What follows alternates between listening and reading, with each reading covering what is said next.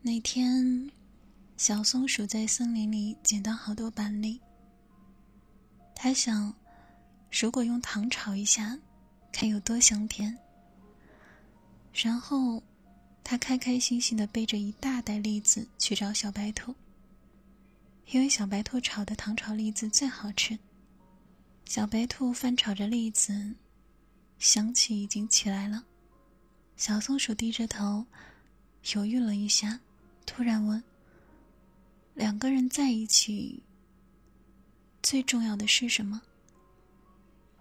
小白兔笑了一下，说：“有糖。你看，栗子的温柔要靠白糖来守护。两个人在一起，靠的是物质上各有各的喜好，精神上同频共振。你能走进他的生活。”他能走进你的精神世界。你说想去追天边那朵红色的云，他却淘来一辆二手自行车。其实，两个人心在一起，天黑之前总能赶得上。或者说，赶不上那朵红色的云，也会赶上闪闪发光的星星。大家互相壮胆。一起试错，失败了又怎么样？大不了抱一抱，重新再来。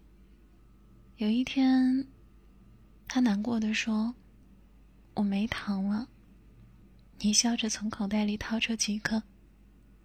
其实，不着急把所有的热情都给爱情，留一手，再留一手。一定有疲累的那一刻，一定有倦怠的那一刻。没关系，爱的有所保留，才能在某一刻最需要的时候，爱的倾其所有。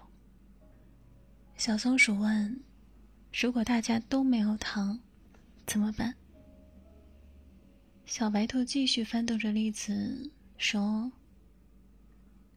两个人在一起，节奏没乱，糖就不断。你说你最近打算报一个课程，他说他看好了一个行业想跳槽。你说公司楼下新开了一家奶茶店，他说晚上不想做饭，一起去吃那家常去的川菜馆子。你们能在情绪上给予对方补充，能在决定上。给予对方建议，能在生活上给予对方支持。节奏快的人会有意识的慢一点，节奏慢的人找到追赶的方式。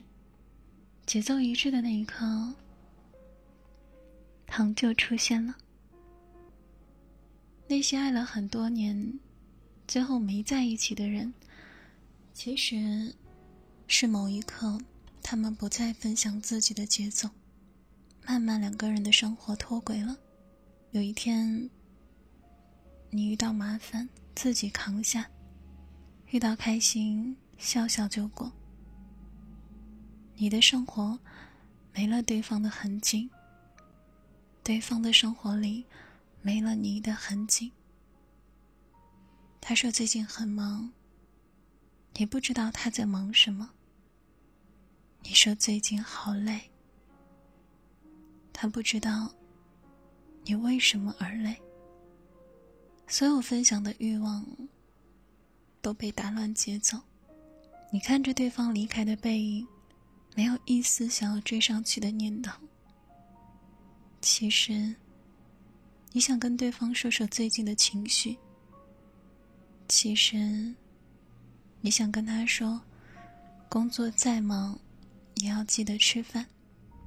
其实，最后，你什么都没说，说什么也不重要了。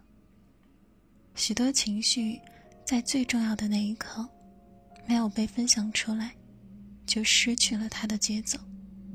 那个人从前纵有万般好，接不住你情绪的那一刻，他身上的光也就暗淡了。你可以很爱他但是你不再需要他了。